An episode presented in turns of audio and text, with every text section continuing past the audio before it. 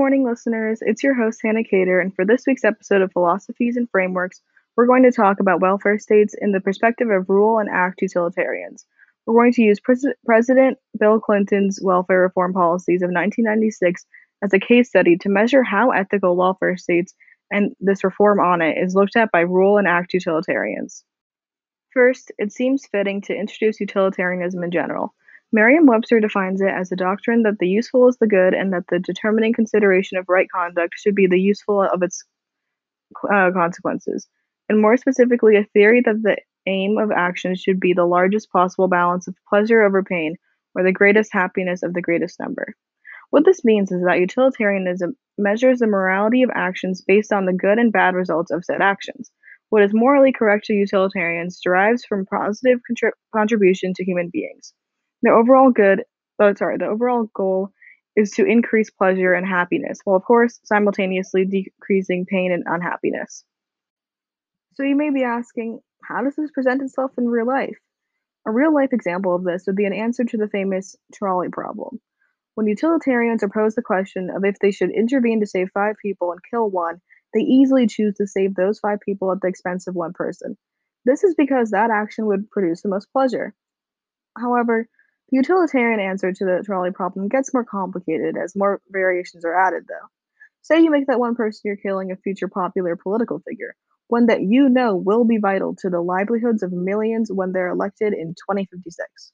On the other hand, on the one hand, there uh, will be a great amount of immediate pleasure than pain um, for the five that survive, but on the other hand, future lives will be impacted because of the one action of intervening and um, and killing the one to save the five, pre- preventing a future life from being able to create their own pleasure for society.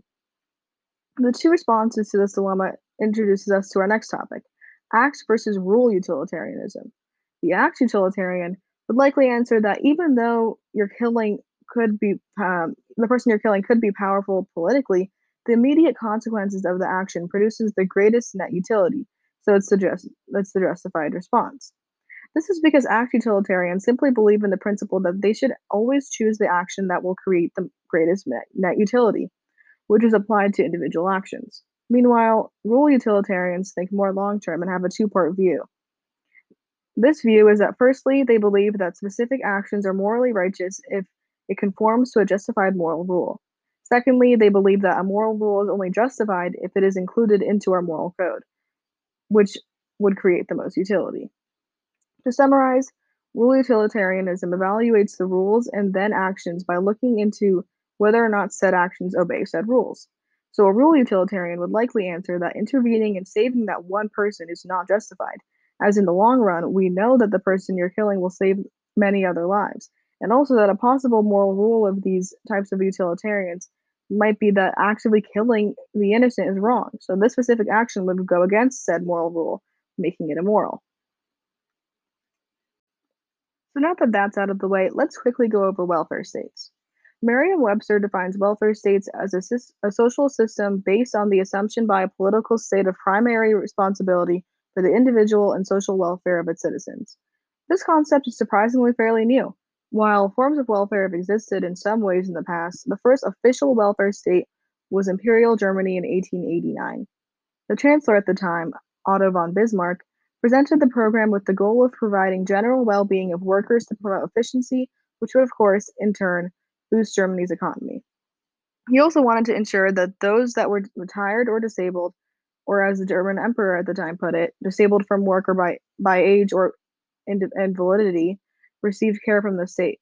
The program essentially set a retirement age, which was 70 at the time of its founding, and made it so that those above the age of 70 received care from the state which received funding from the, for the program from those currently employed. The employees paying for the program were already a part of the Workers' Comp- um, Compensation Program of 1884, also under Bismarck, in order to provide insurance of sorts um, for workers if they were to be injured. Just as a, as a fun fact, Bismarck was actually socially conservative, but wanted to please the leftists of his time and implemented this. He wasn't a socialist by any means, but he was still labeled as a socialist for the rest of his life. Next, let's fast forward to 1935 in America. The country had just gone through the Great Depression and was devastated with poverty. Millions were out of jobs, children were starving, and the elderly did not have enough saved prior to the Great Depression to support themselves. So, President FDR had to think of a way to create jobs while providing aid to, as he put it, poor children and other dependent persons. So, he established America's first national welfare system. Prior to the founding of the system, there were some local and state level aid programs, but they weren't tolerable to most. For example, so shelters were purposely made to be so unpleasant that the only um, that only the desperate would choose to stay there. Also, in some counties, people were given the bare necessities, but only at the cost of labor-intensive work and sometimes even dangerous work. This lack of urgency to help those in need stemmed from a nationwide and even to some extent a nation, worldwide stigmatization around being poor, as many believe that those that are financially unfortunate are responsible for their own failures, and that it would be unjust for them to pay others who they believed were essentially putting themselves into these conditions. So now let's combine these two topics. We have utilitarianism and welfare states. We went over the difference between act and, and rule utilitarianism. So let's apply what the two philosophies um, go over and put it into welfare states. An act utilitarian would likely approve of welfare states, at least in theory. They would likely say that since welfare in the short term provides the most pleasure and net utility to society, it is the preferable action. More specifically, since those not on welfare would only have to pay slightly more in taxes while also bringing up the economy, as Bismarck planned, which would only which would also in turn help them, and those on welfare would obviously receive benefits in the form of money and or insurance. This would create pleasure for both parties in some way, and in that way, um, this creates the most net utility and pleasure. It is said that welfare in itself is actually an utilitarian idea, as it will provide pleasure and net utility to those using it while not causing as much pain to those paying for it. However, a rule utilitarian would likely differ on their approval of welfare states, both in theory and practice. This is because their, their approval may depend on a said moral rule or code that they use to justify the morality of actions. Most more importantly, they could argue that, in the long run, welfare is not only inefficient but somewhat debilitating to recipients of it. To elaborate on that point, I think it's best to use a, a specific case of welfare to show how welfare can be a net negative in the long run. To make it easy, let's go back to America's welfare. Just to refresh your memory, FDR founded the country's first national welfare system. This stayed with occasional changes made by different presidents. Now, let's for- fast forward to 1996. Bill Clinton is president. And even in his campaign, he said that he would, quote unquote, end welfare as we know it. He passed welfare reform this year with the Republican Congress. This policy was so controversial, especially amongst other Democrats, that even members of his own cabinet resigned because of it. In short, the reform ended the Federal Cash Assistance Program and the Aid to Families with Dependent Children, or the AFDC, and turned both of these programs to the states instead. Federal funding to the states for these programs were given in the form of a block grant called the Temporary Assistance to Needy Families, or the TNAF. He had two main goals for the reform. His first goal with this reform was to incentivize states to move welfare recipients into job placement programs. His second and more controversial goal was to lower single motherhoods or single mothers' reliance on welfare. To achieve the latter, he also limited eligibility for welfare to 60 months or five years of a woman's lifetime. I say woman because this program was um, mostly affecting women and single mothers specifically. Now let's look at where this policy brought welfare recipients a decade later, in 2006. Overall, they saw labor participation increase of 17% among single mothers. In addition, single mothers saw an earnings increase of eight, from 18K to 23K. However, it's worth noting that while single mothers were employed, only some earned enough to escape poverty. What this means is that the amount of those working actually increased.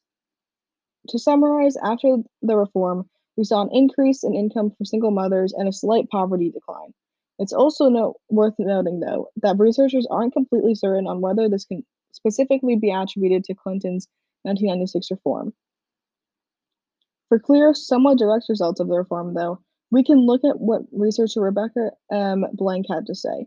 In 2006, she said, More women are now working and poor rather than non working and poor. More women are now paying for childcare out of their earnings. More women appear to be sharing more income with other adults in their lives. Now let's see what skeptics have to say about the policy, also in 2006. Professor Lester Spence spoke with NPR to discuss what he, as a political science professor at Johns Hopkins, thought of the bill. He had three main critiques of it. The most relevant ones being that, firstly, the reform didn't fund childcare, so parents still had to go to work while their children had to basically stay at home when not at school. Since parents had to work long hours, they often didn't have time to care for the children and couldn't afford childcare. And secondly, these hours put in working weren't even really for jobs that provided healthcare. So a lot of them were working these jobs, often sometimes dangerous, um, without healthcare. And so now that um, listeners know a little bit about the controversial welfare reform, let's see what acting rule utilitarian to say about it. I think that since in the short term the reform was actually pretty beneficial, welfare recipients finally were able to be employed, and we can specifically see an, a raise in income. So, an act utilitarian may be in support of this, as it provided the greatest net utility and pleasure to the greatest number of people. However, because the bill didn't really move too many people into solid working class lives and did not fund childcare, so those affected were eventually somewhat stuck in poverty in the long run and were working without all of the benefits that they might have been able to gain in an alternative solution, a rule utilitarian might disagree with this. Um, in addition, if a rule utilitarian were to use the idea of individualism as an ideal to create a moral code around, they might concur that this policy didn't give both users and non users of welfare the freedom to decide what will be the most pleasurable for themselves or others. This is why we can likely conclude that most rule utilitarians would disapprove of the reform, as even though the reform was initially successful in some ways, in the long run, recipients were somewhat worse off, and put and the policy put more people, especially single mothers and children, into uncomfortable situations. To end today's episode of Philosophies and Frameworks, I'm going to leave you all with the question that I decided to work this episode around. Feel free to answer this in the comments of this podcast or even tweet us at PAFP Podcast. After learning about the basics of action rule utilitarianism, along with a brief history of welfare states, do you think that welfare states can, in fact, provide the greatest good for the greatest number of people? Does your answer change once you question practicality versus theory, or when you question act versus rule utilitarianism? Let us know. That's all for today's episode. Tune in next week for a new episode of Philosophies and Frameworks.